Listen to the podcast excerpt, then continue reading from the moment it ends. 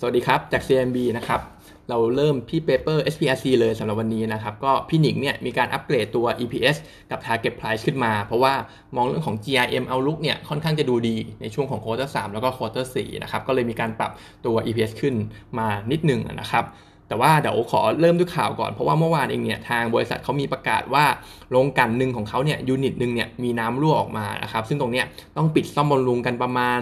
10-15 วัน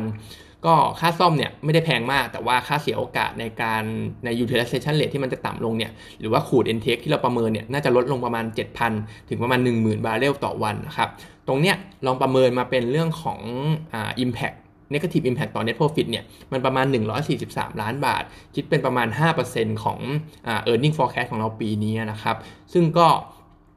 ไม่มากไม่น้อยเท่าไหร่นะครับ แต่ว่าสุดท้ายแล้วเนี่ยไอ้ negative impact ตรงเนี้ยเรามองว่าจะ offset ได้หมดจากเรื่องของ GRM ที่เราคาดว่าน่าจะดีกว่าที่เราคาดดีดีกว่าที่เราคิดไว้นะครับใน quarter สาม quarter สี่เลย เพราะว่าตอนนี้ถ้าไปดู crack spread ในทุกๆ product เลย ไม่ว่าจะเป็นเรื่องของแก๊สโซลีนดีขึ้นจากเรื่องของที่ผ่านมามี driving season นะครับเรื่องของดีเซลเรื่องของ jet fuel เองเนี่ย jet fuel ที่เราเห็นว่ามันก็จะมีพวก domestic flightเพิ่มขึ้น รวมไปถึง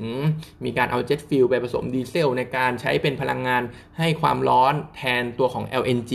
ที่มันราคาแพงณตอนนี้นะครับน้ำมันเตากับ LPG ก็เช่นกันนะครับ เป็นเชื้อเพลิงทดแทนที่ใช้แทน LNG ในการให้ความร้อนณตอนนี้นะครับ ที่ LNG เนี่ยแพงมากๆนะครับ เพราะฉะนั้นเนี่ยจะเห็นว่า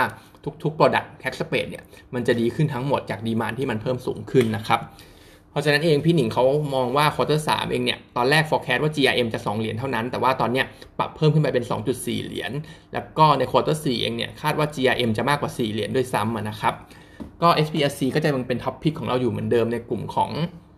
อ่า refinery นะครับ target price เราให้ไว้ที่ 11.5 บาท อัปเกรดขึ้นมาจาก 10.9 บาท แต่ว่าถึงอัปเกรดขึ้นมา EV EBITDA ก็แค่ประมาณ 9.5 เท่า อยู่ที่มันลบ 0.5 SD ก็ถือว่ายังไม่แพงนะครับสำหรับตัวนี้ แล้วก็มีการทำ sensitivity เหมือนกันก็คือถ้าพวก crack spread อย่างเช่นพวกดีเซลหรือว่า jet fuel เนี่ยเพิ่มขึ้น ไอ้ product ขั้นกลางเนี่ยเพิ่มขึ้นทุก ๆ 1 เหรียญนะครับ มันจะทำให้ SPRC เนี่ยมี upside ต่อ earning ที่เรา forecast ไว้เนี่ยประมาณ 20%เลยนะครับ เพราะฉะนั้นเนี่ยถ้า GRM ยังขยับโตเพิ่มขึ้นได้ SPRC ก็มีโอกาสที่ที่ที่งบเนี่ยจะออกมาดีกว่านี้ มีโอกาสที่จะ upgrade earning หรือ revise earning เหมือนกันนะครับแล้วก็ผมขอ recap ตัว oil and gas นิดนึงนะครับ ปัจจุบัน LNG เนี่ยที่เราว่าไว้ไป paper ก่อนๆเนี่ยค่อนข้างแพงมาก จริงๆ แล้วคนอาจจะคิดว่าปตท.สผ.ได้ประโยชน์ แต่ว่าสผ.เองเนี่ยเขาไปผูกราคาขายก๊าซกับตัวน้ำมันเตานะครับ น้ำมันเตาราคาขึ้นเหมือนกัน แต่ว่าไม่ได้ขึ้นแรงเท่า LNG เพราะฉะนั้นสผ.ก็อาจจะไม่ได้ benefit 100%ตรงนี้ ตัวที่ได้ benefit ต่ออันดับ 2 จากเรื่องของ LNG เนี่ยก็คือคนขายถ่านหิน อันนี้ก็คือตัวของบ้านปูนะครับที่เราก็เห็นว่าราคาถ่านหินมันก็ขึ้นตามกับราคา LNG ขึ้นมานะครับส่วนอันดับ 3 ที่ได้ benefit จากเรื่องนี้ก็คือตัวของโรงกลั่นนะครับที่ อย่างที่ว่าไปว่าดีเซลเจ็ตน้ำมันเตา LPG เนี่ยก็เป็นเชื้อเพลิงชดเชื้อเพลิงชดชดเชื้อเพลิงทดแทนที่ให้ใช้ความใช้ให้ความร้อน หรือว่าใช้กับโรงไฟฟ้าแทนเรื่องของก๊าซนะครับ เพราะฉะนั้นเนี่ยโรงกลั่นก็จะเป็น sector top pick ของเราณตอนนี้นะครับในกลุ่มของ oil and gas นะครับ แล้วก็ตัว True เองเนี่ย ต่อไปเป็น Paper True นะครับ ช่วงอาทิตย์ที่ผ่านมา True กับ d t แทมีข่าวลือว่าจะเหมือนกันนะครับ มันก็เลยทำให้ราคาหุ้นเนี่ยปรับตัวเพิ่มขึ้นมาสูงพอสมควรนะครับ ซึ่งตรงเนี้ยจริงๆ analyst เรายังคิดว่าไม่น่าจะมีการเหมือนกันจริง ๆ นะครับ เพราะว่าราคาตามข่าวเนี่ย45 บาท ถูกเกินไปนะครับ ถ้าคิดเป็น EV EBITDA เนี่ยประมาณ 5 เท่าเอง ในขณะที่ตัว True trade อยู่ที่ 6.2 เท่า Advance เนี่ย trade อยู่ที่ 7 เท่า แล้วก็ ASEAN Average เนี่ย trade กันอยู่ที่ 8 เท่ากว่า เพราะฉะนั้น 45 บาทที่ 5 เท่าเนี่ยคิดว่า Telenor ไม่น่าจะยอมขาย แล้วก็เขาคิดว่า potential ที่ Telenor จะยอมขายจริงๆเนี่ยคงจะอยู่ที่ประมาณ 50 ปลายๆนะครับ Telenor ถึงจะยอมขายได้นะครับ แต่ว่าถ้าเราคิดผิดสุดท้ายแล้วเขาเหมิดขึ้นมากันจริงๆเนี่ยเอนติตี้ใหม่หลังเหมิดขึ้นมาเนี่ยเรามองว่าในระยะสั้นสักสองสามปีมันตัว net profit เนี่ยจะ suffer อยู่จากเรื่องของ integration cost นะครับ ไม่ว่าจะเป็นการปลดพนักงาน ลดพนักงานนะครับ ก็มีการจ่ายค่าชดเชย การทำ rebranding การรวมสาขาอะไรพวกนี้นะครับ ก็จะทำให้ช่วง 2-3 ปีแรกเนี่ยอาจจะยังไม่ได้เห็น synergy อะไรขึ้นมา แต่ว่า เรามองว่าซินิจี้ถ้าจะเกิดจริงๆเนี่ยbase case เลยน่าจะเกิดขึ้นในปี 2024 เป็นต้นไปนะครับ ซึ่งตรงนั้นเนี่ยจะเกิดจากการลด cost หรือว่าการ cross-selling เรื่องของ t ูวิชั่นทูอินเทอร์เน็ตอะไรพวกนี้ก็ว่าไปนะครับ ตรงนั้นเนี่ยจะเริ่มทำให้ตัว net profit หรือว่า EV EBITDA เนี่ยปรับเพิ่มขึ้นได้ แล้วก็จริงๆแล้วหลังจาก merge กันเนี่ยมันจะทำให้หลาย ๆ ตัวเลข ไม่ว่าจะเป็นพวก subscriber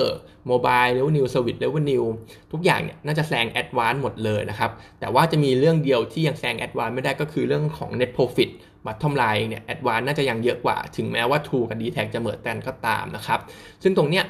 เรามองว่าถึงแม้จะเกิดซิน n จีขึ้น ก็ยังอมองว่าโอกาสยัง 50-50 อยู่นะครับ ที่ซิน n จีที่จะเข้ามาเนี่ย จะทำให้กำไรของ Entity ใหม่ที่เกิดขึ้นเนี่ย จะแซงแอดวานได้ เพราะฉะนั้นอย่างที่ว่าไปนะครับระยะสั้นเนี่ย ทรูกับ d t แทราคาหุ้นก็ขึ้นมาเยอะขึ้นมาเยอะแล้วอาจจะยังดูไม่ดีเท่าไหร่แล้วก็มองว่า a d v a n c e เนี่ยน่าจะได้ไปน่าจะเป็นหุ้นที่น่าสนใจลงทุนมากกว่าในระยะสัก 1 ปีตรงนี้นะครับ ตัว True เองเนี่ยเราให้เป็นโฮนะครับ Target Price เนี่ย4บาทนะครับโลโอเป็นปีหน้าแล้วก็เลยได้ 4 บาท แต่จริงๆ Target Price ปีเนี่ยตอนแรกเราให้ไว้3.1 บาทนะครับแต่ว่า 4 บาทก็ถือว่ายังให้เป็นโฮอยู่ไม่ได้น่าลงทุนเลยอัพไซด์เหลือน้อย ซึ่งจริง ๆ มีเคสตัวอย่างคล้าย ๆ กันด้วยในฝั่งของมาเลเซีย ที่เกิดขึ้นในเดือนพฤษในเดือนเมษายนที่ผ่านมานะครับก็คือบริษัทลูกของเอเชียต้ารวมถึงบริษัทลูกของเทเลนอนเนี่ยประกาศเมิดกันนะครับ ซึ่งพอเมิดกันปุ๊บก็ทำให้ประกาศเมิดปุ๊บก็ทำให้บริษัทหุ้นของทั้ง 2 บริษัทเนี่ยปรับตัวขึ้นประมาณ 10-18%เช่นกัน อารมณ์เดียวกับทูกับ d t แทเลยนะครับ เพราะฉะนั้นก็มองว่าที่ราคาหุ้นขึ้นมาตรงนี้ก็ price in ข่าวลือไปทั้งหมดแล้ว Advance ก็จะดูดีกว่านะครับ ส่วน WHA นะครับเรามี preview ในช่วงของ quarter 3ก็ สำหรับ WHA ไม่ค่อยดีเท่าไหร่ Net Profit 210 ล้านบาท ติดลบ 19% Q ติดลบ 20% Year นะครับหลักๆ เป็นเรื่องของ land พี land ยอดขายที่ดินเนี่ยยังไม่ค่อยดีเท่าไหร่ยังไม่ฟื้นตัว แต่ว่ารายได้ส่วนอื่นๆเนี่ยฟื้นตัวได้ดีทั้งหมดนะครับเพราะฉะนั้นเรามองว่ายอดขายที่ดินเนี่ยก็น่าจะมันยังไม่กลับมาแล้วก็ 9 เดือนแรกหรือว่า quarter สามเองเนี่ยน่าจะเป็นช่วง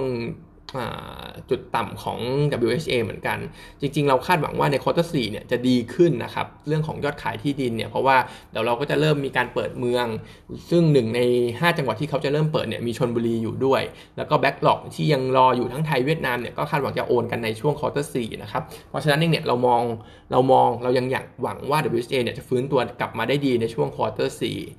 ซึ่งต้องไม่ลืมว่าเดี๋ยว quarter สี่เขาจะมีการขาย asset เข้ากอง REIT ด้วย จะมีกำไรหลังหักภาษีเนี่ยประมาณ 1,500 ล้านบาทด้วย เพราะฉะนั้นเนี่ยมอง3คิวบอททอม4คิวฟื้นตัวแล้วก็จะเป็นพีของปีนี้นะครับแนะนำเป็นซื้อ Target Price เนี่ย 3.86 ซึ่งก็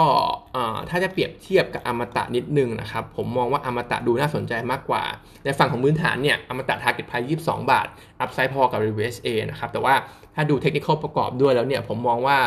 ตั้งแต่ต้นปีเนี่ยเหมือนอมตะเป็นขาขึ้นมาตลอด แต่ว่า WHA เนี่ยรุ่มรุ่มดอนดอนขึ้นขึ้นลงลงนะครับ เพราะฉะนั้นก็มองว่าอมตะดูมีเทรนที่ค่อนข้างแข็งกว่านะครับ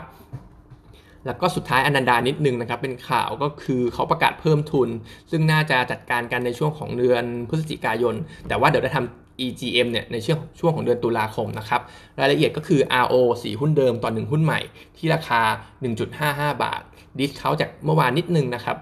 สำหรับราคาหุ้นนะสำหรับราคาที่จะเพิ่มทุนนะครับ ซึ่งคนที่เพิ่มทุนหุ้นใหม่เนี่ยก็จะได้วอลเลนฟรีหนึ่งวอลเลนด้วยนะครับโดยสรุปเลยก็คือมองไม่ดีเท่าไหร่นะครับสำหรับการเพิ่มทุนเพราะว่า dilution effect สำหรับ EPS 20%สำหรับหุ้นใหม่ ส่วนถ้า fully dilute สำหรับ warrant ที่จะ exercise แล้วเนี่ย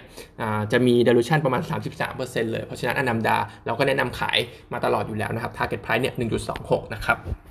วันนี้มีเท่านี้นะครับ